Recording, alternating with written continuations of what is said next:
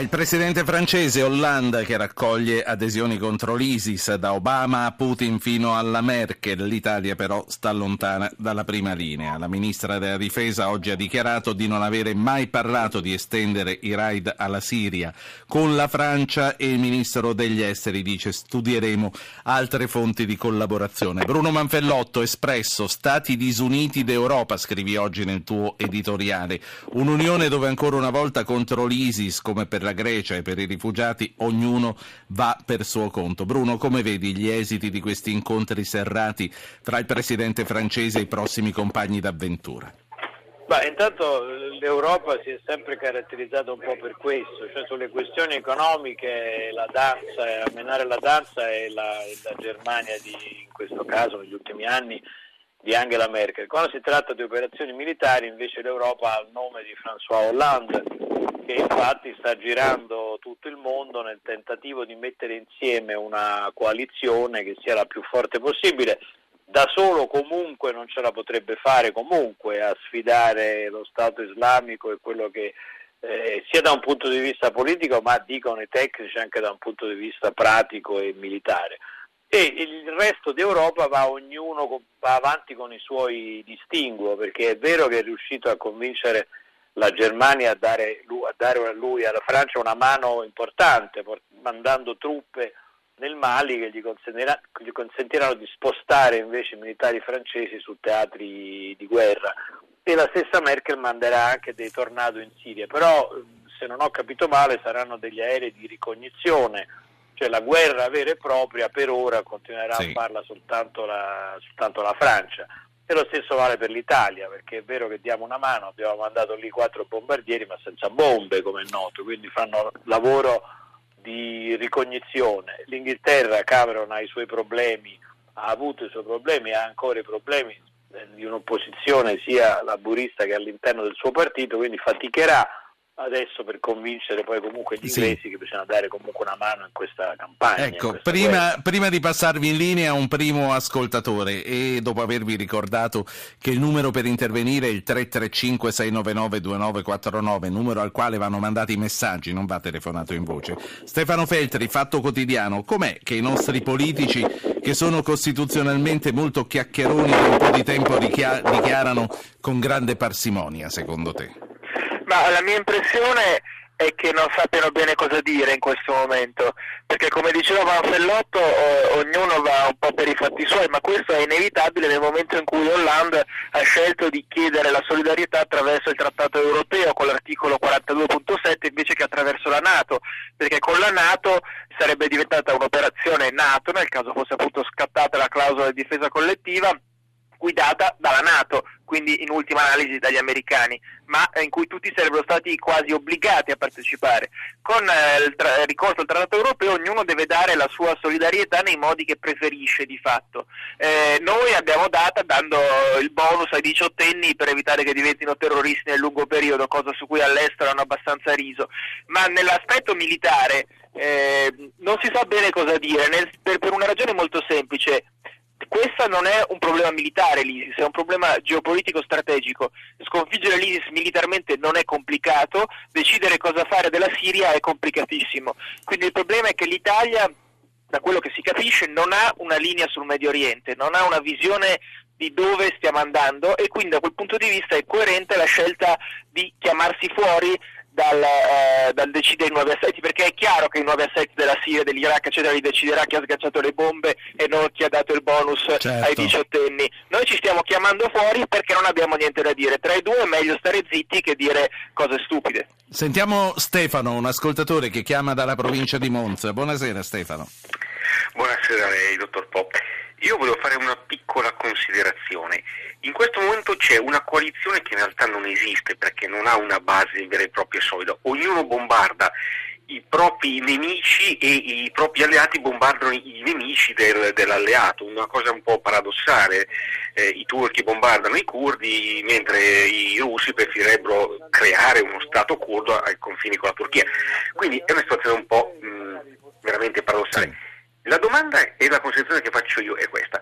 Non è che lì si sta facendo più che altro, anziché una lotta al califfato o qualcosa del genere, gli interessi personali per poi mettere qualcuno di convenienza senza poi nemmeno eh, avere Quindi un lei crede che lei crede che la cancellazione dell'ISIS sia solo un pretesto per altro? Io non lo so.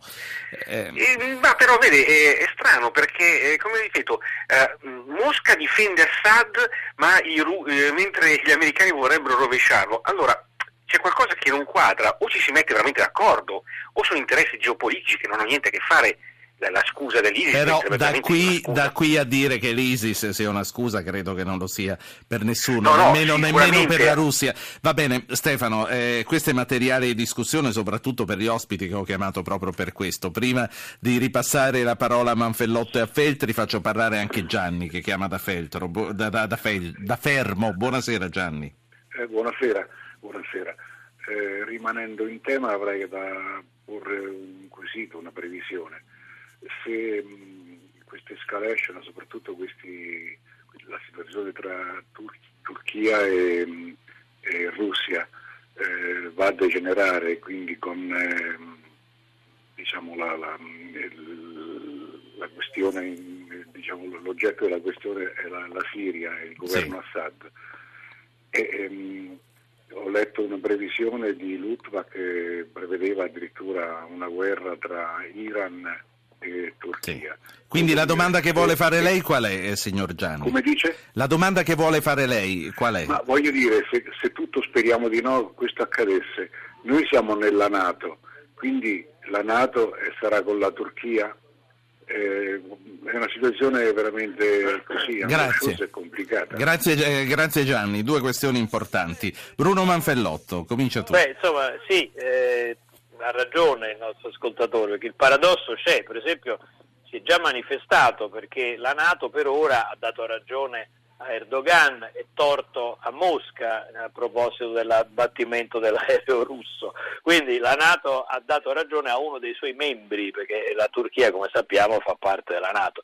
Non è l'unico paradosso di quest'area, perché anche Hollande fino a poco tempo fa avrebbe volentieri rovesciato il regime di Assad, poi un po' perché ci avrà ripensato, un po' perché l'unico alleato serio che ha trovato sul campo è Putin, che invece è un grande sostenitore di Assad, come veniva eh, ricordato prima, e dell'Iran, come veniva ricordato prima, ha cambiato improvvisamente tutto lo scenario delle sue alleanze delle sì. sue eh, del, del, del, del, tipo di coalizione che sta mettendo insieme. Stefano, probabilmente sì. questo, no, no, figurati, dicevo, probabilmente questo, questo che è successo tra Turchia e Russia è vero che ci riporta in qualche modo agli anni più bui della guerra fredda, però per paradosso potrebbe anche essere l'elemento che fa rientrare in gioco gli Stati Uniti, che finora hanno scelto una posizione molto lontana, molto neutralista, almeno per ora. Sì, eh, Stefano Feltri, il califfo è un pretesto, come dice il tuo omonimo di Monza?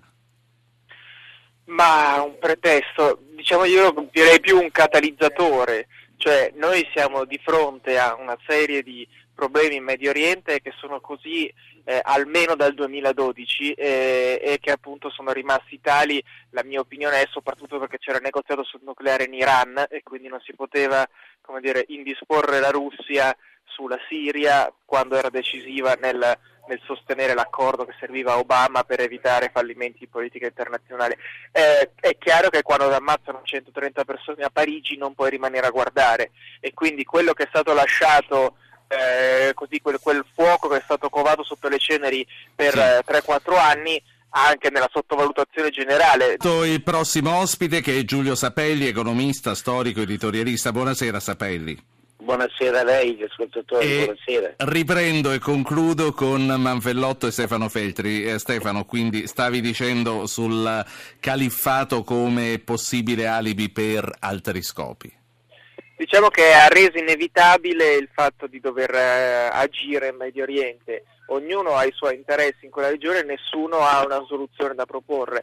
Eh, volevo dire anche una cosa però appunto sulla, sulla Russia e sul jet abbattuto.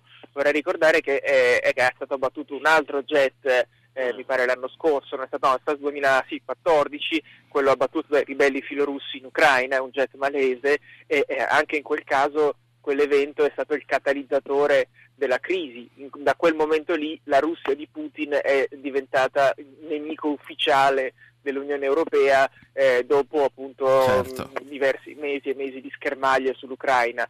Eh, quindi, come dire, la Russia sta tornando a essere uno dei buoni, ma è la stessa Russia che un anno fa eh, era considerata eh, appunto il nemico pubblico dell'Unione Europea cioè. e, e, appunto il, nemico da battere geostrategico. Quindi non facciamo valutazioni troppo affrettate sull'onda dell'emozione, su chi sono i buoni e chi sono Signori, i cattivi in questa storia. Vi saluto, saluto e ringrazio Bruno Grazie, Manfellotto, Espresso e Stefano Grazie Feltri